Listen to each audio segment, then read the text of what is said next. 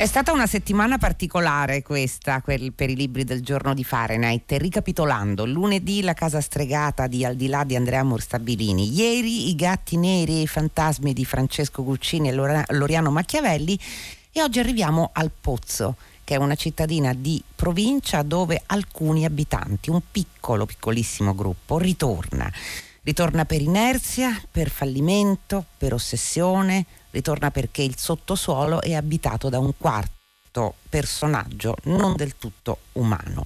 L'idea del piccolo luogo della provincia e un pozzo con una statuina della Madonna posta a protezione è alla base, ma non solo, di un romanzo particolarissimo anche e forse soprattutto per lo stile e il linguaggio.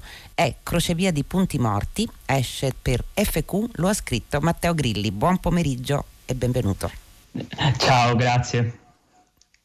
Allora, la nascita del pozzo, diciamo subito una cosa, la dichiariamo eh, apertamente perché è un romanzo che ruota attorno a un altro romanzo, almeno uno che è It di Stephen sì. King.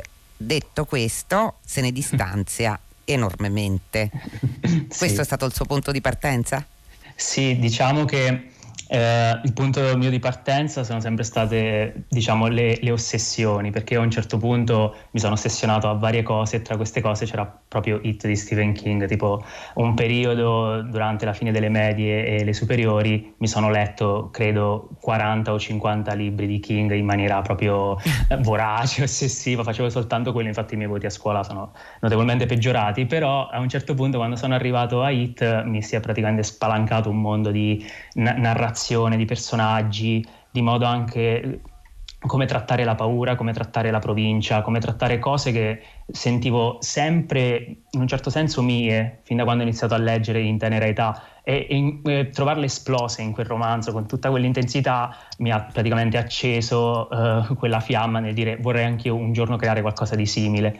Poi ci ho provato in vari modi, in varie forme però diciamo che quello è stato il libro che ho forse letto di più in quel periodo che ho dissezionato, che mi sono andato anche a, a, studiare per cercare di capire la cosa che in realtà davvero mi stava a cuore, la cosa che mi stava a cuore più di tutto era appunto i personaggi, perché era, erano, sono tutti personaggi che una volta terminato il libro tu vorresti continuare a stare con loro, sia i ragazzini, i protagonisti, anche il mostro stesso, era una figura talmente interessante che volevo saperne sempre di più e volevo saperne ancora di più. Infatti il suo mostro si prende la scena con molta più forza rispetto a It, al protagonista appunto del, del, romanzo di King. E senta, c'è un altro personaggio, però io vorrei partire anche da qui, che è il luogo. Sì, Lei certo. scrive: un luogo nasce geograficamente attraverso migrazioni, desiderio di sopravvivenza di una piccola comunità, solidità del terreno, vicinanza a un fiume o come spora di qualcosa che si trova sopra di esso, prosperando attraverso la distanza dal fango. Allora, il Pozzo è una frazione di un comune, si intuisce che potrebbe essere un comune marchigiano, ma sì. non, non, ne siamo certi comunque sì. dalle, più che altro da alcuni uh, passaggi semi-dialettali insomma del, di alcuni sì, dei certo. personaggi e giustamente e però il pozzo è piccolissimo, non è Derry, non è appunto la sì, Derry esatto. kinghiana che prospera, prospera proprio dalla sua eh, antica passata malvagità e dal suo certo. abitatore sotterraneo. Ecco, questo è un posto talmente piccolo e talmente sfortunato, talmente in, in, irrilevante, diciamo così, che quasi non avrebbe senso né tornarci né diffonderci il male. Allora, esatto. perché il pozzo? Esatto, e infatti la cosa che mi ha sempre eh, interessato in un certo senso della provincia, che la provincia in un certo senso kinghiana, che è quella del Maine, che è fatta di questi eh, paesaggi sterminati, anche di queste città che sono di provincia ma in realtà sono gigantesche, appunto Bangor, Providence, sono tutti posti effettivamente enormi, mentre la, la provincia italiana, alcuni posti, i nostri posti nativi o anche i posti che visitiamo, a volte sono veramente de, de, degli sputi di strade, de, delle frazioni minuscole, dei posti che si sviluppano magari nel raggio di 4-5 km e poi terminano. E eh, a volte nascono proprio in, in determinate situazioni dove l'orizzonte, anche se c'è, però ti sembra estremamente limitato, freddo, cioè sono dei posti dove effettivamente quando ci vai o se ci resti è un po' come se ci andassi quasi a morire in un certo senso e quindi mm. ho pensato se tu applicassi, eh, se applicassi magari eh, quel, quella magia, il mostro in un posto del genere, nella mia idea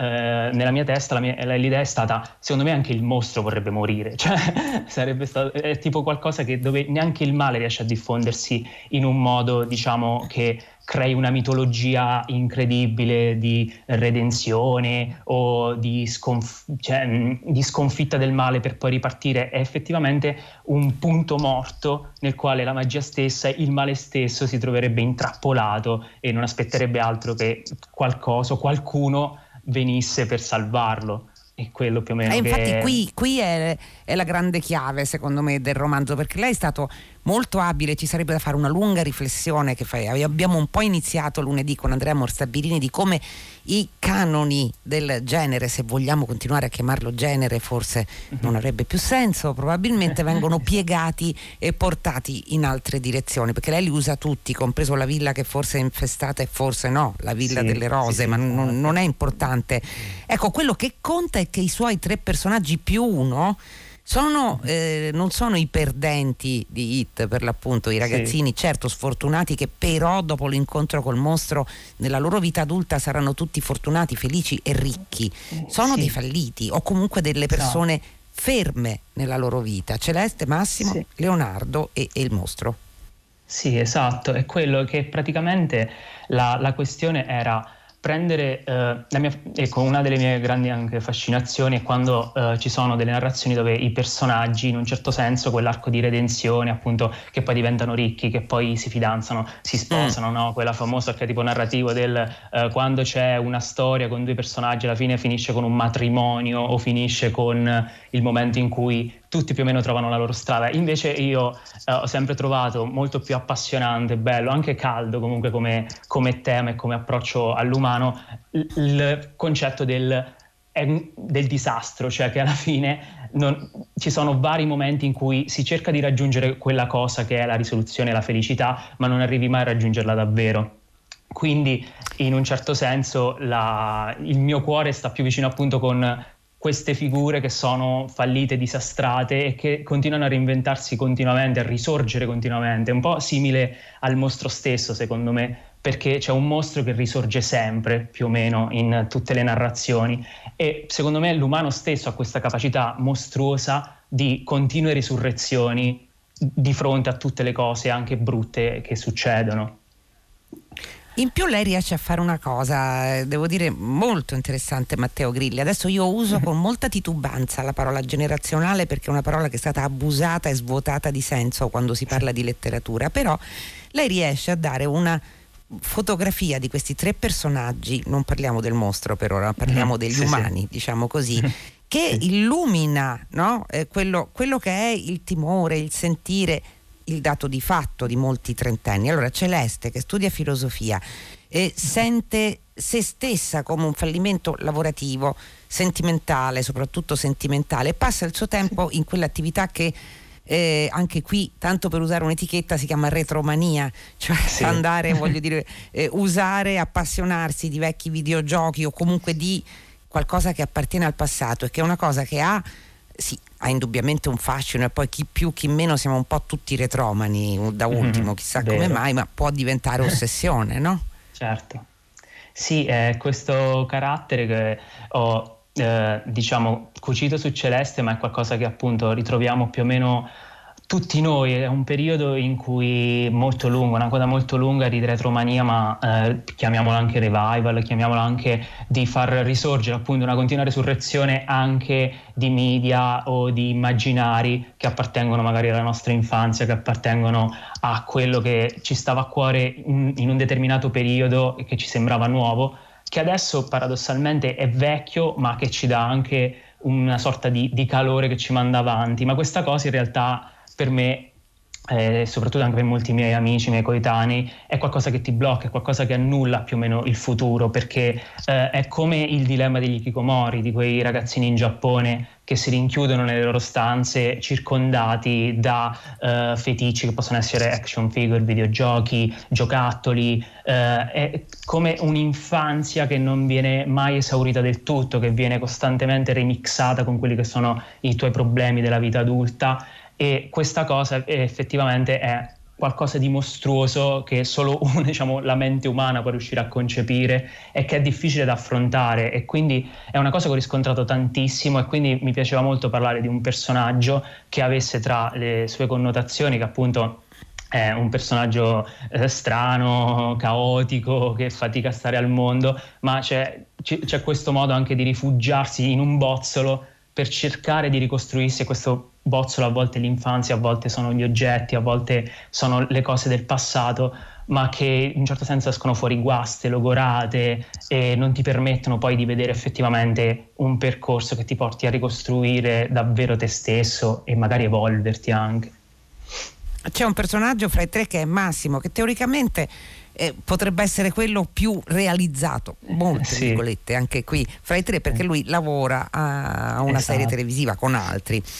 E sì, però, sì. però, poi manda tutto a monte perché si dice ho 30 anni e non so cosa sto facendo, dove sto andando, dove ho passato gli ultimi mesi, cosa sono adesso, cosa sono diventato e dove sto tornando e perché faccio questo, cosa mi muove, da sì. cosa vengo mosso. E non è solo il richiamo del pozzo, credo, certo c'è la necessità per tutti e tre di tornare a casa, ma c'è anche un contemplarsi, diciamo così, uh-huh. eh, come senza futuro, cioè una visione amarissima poi quella che lei dà sì. del, di una certa realtà.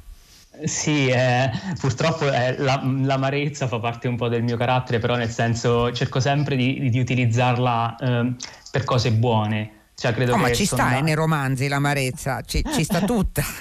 Però a volte eh, cavolo è apocalittico, cioè è da, mi fa stare davvero male. Io sono anche contento, dico sì, sì, perfetto, se ti fa stare male vuol dire che sta dicendo qualcosa, cioè sta davvero comunicando qualcosa. E Massimo effettivamente è quell'idea che a volte, eh, diciamo che eh, quando l'ho scritto prendevo delle cose anche de, che mi spaventavano a livello proprio relazionale, di vita lavorativa, ma anche qualsiasi tipo di approccio alla vita e ho aumentato il volume praticamente, cioè quel senso di vuoto in cui tu in certi momenti dici ma effettivamente quello che sto facendo lo sto facendo davvero? Qualcosa mi sta muovendo, cioè anche Massimo per me è sempre questa figura di un albero cavo che viene riempito costantemente da qualcosa, infestato da qualcosa, quando in realtà lui non riesce mai a percepirsi, cioè tipo questo scollamento tra il tuo stare nel mondo e quello che sei veramente, cioè sei te stesso in quel momento oppure è tutto il resto che ti circonda, che ti sta pian piano mangiando, ti sta togliendo pezzi di te quei pezzi poi li devi andare a ricercare, perché a volte si perde anche questo, cioè eh, stando nel contemporaneo c'è questo diciamo che poi è molto kingiano questa cosa tipo dell'essere divorati, però è una cosa che a livello di di vita o anche di esistenza, spesso ci sono queste parti di te che vengono prese, portate via e non te ne accorgi nemmeno e diciamo Massimo cerca di ricostruirsi interiormente, di capirsi ed è un personaggio molto amaro, forse è quello che un po' più descrive tante persone che lavorano, che, questo in base alle testimonianze delle persone che mi hanno detto certo. e che si rispecchiano molto in questa cosa dell'assenza di sé nelle cose che si fanno. E questo forse è la, è la vera parte spaventosa, no, Matteo Grilli? Come sì. quella di Leonardo. Allora, Leonardo, Leonardo, fa lo stagista e anche lui viene divorato. Lei usa questo, questo termine perché ha fatto quattro stage, li, li, ha portati a termine tutti, ma ogni volta perde un pezzo di qualcosa. Viene, eh, userà queste parole: vengo mangiato vivo. E sì. anche in questo caso c'è sempre una situazione esterna che sia sentimentale, che sia lavorativa, che sia sociale, che mm, sì, va sì. a predestinare in un certo senso i personaggi. Il mostro anche, ma non è quello il punto sì. di partenza, credo. Sì, esatto. Eh, Leonardo è, mo- è, interess- cioè è, interessante perché parte da un personaggio che io leggendo molte cose, anche fumetti, c'era questo personaggio che praticamente eh, in un fumetto di Alan Moore era diventato tipo una sorta di eh. mega ossessionato di Lovecraft era praticamente sto, questo ragazzo, questo nerd che si era letto tutta la mitologia Lovecraftiana ed era diventato una sorta di segnale quando all'interno di questa storia di, eh, di, Alan Moore, dove si risvegliano appunto dei mostri millenari, lui, eh, varie persone identificano questo mostro con vari nomi. C'è una suora che di, dice che è Satana, mentre questo personaggio dice no, no, si sta risvegliando Cthulhu, si sta risvegliando la capra dei mille cuccioli e fa vedere tipo questo gigantesco manuale che lui ha costruito per far vedere che il suo ragionamento era totalmente sensato. E io ho pensato perché secondo me It stesso può diventare una sorta di gigantesco manuale, di gigantesco Necronomicon di provincia, perché se tu fai un salto di fede fortissimo che è quello di dire ok adesso vado, torno a casa mia e uso questo manuale per scoprire effettivamente il marcio che c'è sotto la mia città di provincia e secondo certo. me c'è una grossa percentuale che puoi davvero scoprire tutta la violenza che costruisce la comunità, che identifica la comunità e a volte è talmente eh, insensata che puoi diciamo eh, ehm, renderla concreta con un mostro che vive nel sottosuolo e quindi ho detto ok Leonardo riempie questo vuoto in questo modo con un talismano di orrore che gli dà un senso e porta anche a compimento quello che è un po' diciamo uh, qualcosa che si è lasciato alle spalle, dei traumi che non ha mai affrontato e li affronta così, tipo prendendo il fantastico e rendendolo proprio, però anche quella è una soluzione parziale, diciamo. Che è un po' quello che fa lei, Matteo Grilli, in fondo, no? In questo sì, romanzo. Sì. Sì, in fondo sì, sì, ho cercato di fare anch'io questo, ho cercato di usare il fantastico e di eh, sostanziarlo in queste micro città di provincia dove non succede niente. E proprio come un esperimento, ok adesso ce lo butto, vediamo che succede, vediamo come rispondo anche io a questa cosa come scrittore, come rispondono i miei personaggi, ovviamente le risposte sono tutte molto apocalittiche, ma secondo me è è una grandissima anche storia d'amore per me questo libro. È amore vero, tante, è vero. Per tante cose brutte, diciamo, per cose che diciamo che a volte vogliamo scacciare ma che fanno anche parte di noi e quindi anche un po' diciamo abbracciare le parti peggiori insieme, cioè queste figure alla fine si incontrano e creano anche una piccola famiglia in un certo senso, sia umani che mostri si fanno da specchio anche, no? Perché sì, poi, esatto. allora, eh, una cosa che, che, che, a me colpisce sono anche queste descrizioni che lei fa in un linguaggio di cui poi parleremo perché è importantissimo, interessantissimo per, per questo romanzo. Cioè, anche queste descrizioni che lei fa delle case, penso ancora a Leonardo, dove non solo c'è giustamente tutto eh, una bibliografia horror invidiabile, Clive Barker, Shirley Jackson, Lovecraft, naturalmente Casa di Foglie, Joe Hill, Neil Gaiman e sì. ovviamente una specie di altarino con It perché così deve sì, essere, sì. ma ci sono anche questi mobili eh, tristi, color panna, ci sono eh, i frigoriferi vuoti, i congelatori pieni, eh, calzini e mutande così e poco poco altro, quindi è come se in realtà lei, lei, lo ha ben detto, ma si, si, intuisce ancora meglio leggendolo poi il libro. Sì. Cioè, è, è, è, come se fossero tutti personaggi in un certo senso fermi, congelati sì. in, un, in, una vita che non è vissuta fino in fondo. E solo questo esatto. salto, questo salto ritorno, eh, ritorno a, a quello che dovrebbe essere, magari è l'orrore, permette loro di essere, di essere vivi. Sì, esatto, e co- secondo me appunto è, è perfetto questo, questo, dettaglio, perché portarlo alla luce, perché secondo me è molto più spaventosa l'idea di questi mobili, di questi posti vuoti, fermi. Io da esploratore dei posti abbandonati, che vabbè è una cosa che facevo con i miei amici e ogni tanto riprovo anche a fare, lockdown permettendo, però ogni tanto vado a esplorare questi posti eh, che sono diciamo abbandonati e molto spesso scopri che in realtà eh, uno pensa che vengano distrutti, molto spesso vengono anche distrutti, ma a volte ci sono queste zone, io mi ricordo appunto questa piccola scuola abbandonata dove c'erano le aule che ancora erano perfette, con ancora i libri nel sottobanco, con ancora la lavagna, con sopra riportate le equazioni, dove c'è solamente la polvere e un tempo fermo e estremamente mh, inquietante perché sono luoghi che se non vengono vissuti restano lì e si caricano di, questa, di, questi, di questo vissuto che non viene mai in un certo senso uh, ri, uh, rivissuto e superato, come anche le case, come anche le case di, di, tutti i personaggi, sono case che ferme e questi oggetti non hanno nessuna vita, cioè secondo me la vera morte è quando appunto c'è questo stato di abbandono e staticità totale che permette anche al trauma e alle paure di non essere mai affrontate e superate e lo spazio secondo me i luoghi abitativi sono, eh, hanno bisogno anche loro di amore, hanno bisogno anche loro di essere eh, a volte anche invasi ma in maniera buona, con, con il desiderio di superarli.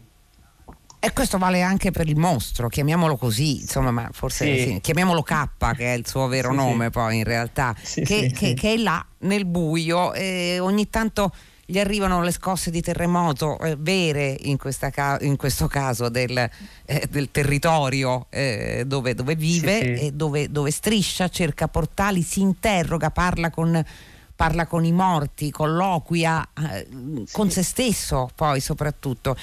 E non, non, ha nulla di mostruoso in realtà, cioè sua, il suo orrore è, è, è, di essere molto simile all'umano, quindi eh, noi abbiamo, non è così frequente, eh, in verità, mm, anche il punto di vista di quello che dovrebbe essere l'antagonista. Sì, esatto. Dovrebbe. Dovrebbe. Eh, la cosa, ecco, esatto, la cosa che diciamo un po' mi, mi ha sempre portato ultimamente anche ad allontanarmi da alcune cose di King che lo amerò sempre, però è infatti è il manicheismo in un certo senso, bene versus male, cioè c'è una parte di Hit, ma alcune parti dei secondo me romanzi migliori di King è quando tu in un certo momento l'odio che provi per queste entità mostruose, cattivissime, sanguinarie, eh, che non vorresti mai, mai e poi mai incontrare, pena veramente l'inferno, c'è un momento in cui però tu le, quasi le raggiungi le raggiungi e provi qualcosa che non è più quella paura barra odio barra desiderio di vederle distrutte, ma è quasi un com- una comprensione umana dell'inumano, cioè cercare di arrivare al mostro e poi scoprire che il mostro ha molte parti di te, questa è una cosa eh, abbastanza abusata, però il, come parla anche il mostro stesso è una cosa che mi ha sempre affascinato, per questo K utilizza questo linguaggio fiume senza punteggiatura, con un turpiloquio eh, senza freni, perché mi sembrava proprio sì. L'inumanità del linguaggio applicato all'inumano, cioè come parlerebbe un mostro per rendersi comprensibile. Se parlasse come una persona, per me cioè, non sarebbe neanche interessante, però se parlasse come in, in realtà molte volte le persone pensano cioè con questo non sequitur di pensieri ossessivi, oppure con quei momenti in cui il turpiloquio tipo, ti porta a distruggere quel flusso anche logico dei pensieri. Per me K è questa condensazione di, di linguaggio caotico, ma di espressioni umane che ti portano a, anche a capire il suo essere, il suo, il suo stare al mondo, che è uno stare al mondo veramente tragico perché essere una creatura che viene evocata per compiere cose nefande oppure perché il suo ruolo anche diciamo stabilito dalla mitologia fantastica del pozzo è quello di prendere diciamo di, i morti e di portarli in un altro posto che a volte sono le persone cioè che vengono diciamo infestate dal ricordo di una persona cara che ha, vengono anche portate alla follia e lui si trova lì e non è neanche lui non ha il controllo è la sua natura praticamente. Senta, il linguaggio, ecco, è quella la cosa spaventosa. Io apro la parentesi che è più di una parentesi sul linguaggio, perché lei mi piacerebbe che lei ci raccontasse, raccontasse agli ascoltatori di Fahrenheit.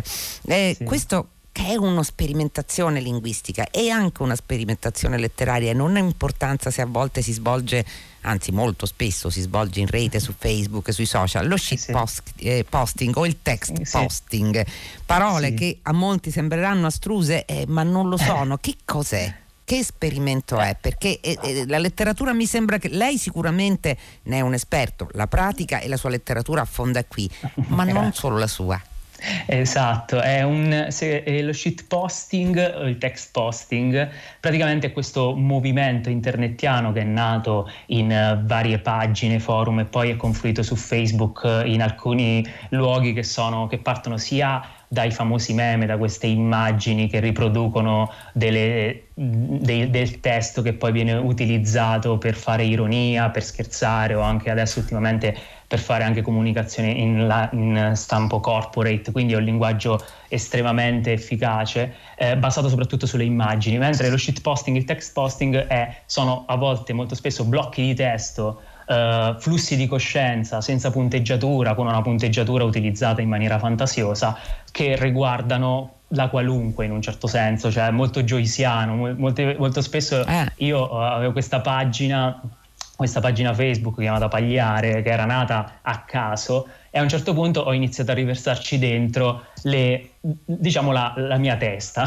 più o meno tipo eh, a volte sono degli sfoghi personali, a volte sono delle eh, fantasticherie memorabili di, di, storie che mi vengono in mente su qualsiasi tipo di genere letterario, personaggio, ma sono effettivamente delle produzioni letterarie proprio che si, se ne fregano dei canoni anche se rientrano nei canoni, ma molto spesso fatte da persone eh, anche in maniera inconsapevole. Io l'ho fatta in, in, maniera totalmente inconsapevole e poi sono arrivate le persone a dirmi: Ah, ma sembri Tondelli? E io, ah, ok, eh, io non avevo mai letto altri libertini, infatti sono rimasto tipo appeso come una pera. Eh, scusate, non l'ho mai letto. Poi l'ho letto, l'ho adorato. Oppure eh, Aldo Nove, anche lui, tipo, sono rimasto lì e poi ho iniziato tipo a capire: Ah, quindi ci sono persone che scrivevano come ci sono sempre state alla fine, però eh, sono delle manifestazioni spontanee, tipo di, di, racconto, di racconto anche di cose. Eh, io l'ho usata molto spesso questa pagina, Pagliare su Facebook, come un diario che mi è sempre piaciuto anche a livello di letteratura, fumetti, cioè storie verità, poi in un certo senso twistate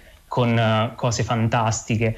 E non, non, sono il solo, ce ne sono moltissime, sono nate tipo come delle spore, quindi molto spesso sono degli spaccati dell'interiorità o dei pensieri più folli di vari ragazzi, di vari, eh, vari individui, altre volte sono cose mo- molto divertenti e non sense, però diciamo è proprio un movimento internettiano caotico, ma che ci ho visto dentro tipo una possibilità di raggiungere il cuore delle persone in maniera più diretta ed efficace. E infatti è stranissimo che tutti i miei post, che sono delle volte blocchi di testo enormi, delle persone si rileggano proprio fino alla fine, facendo degli highlight delle parti, mi piace molto questa parte, dico wow, cioè hai letto effettivamente un botto di cose che e magari nessuno se lo aspetta da Facebook, che siamo abituati a quattro frasi e poi sono anche pure troppe.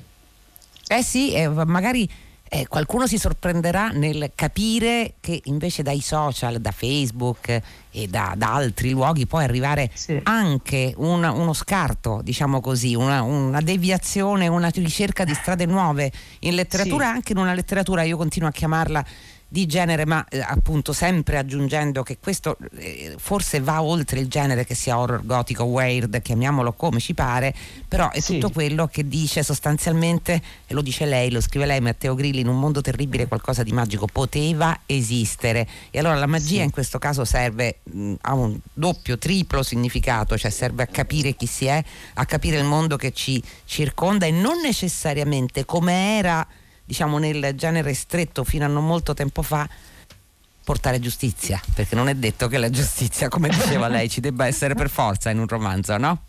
Esatto, però l'importante è che ci sia la magia, so che è qualcosa sempre. anche di un po' naif e cose del genere, però come dico sempre, per me il vero problema non è che metto una mano sotto al letto e qualcosa di inumano me la prende, è che metto una mano sotto al letto e non c'è niente.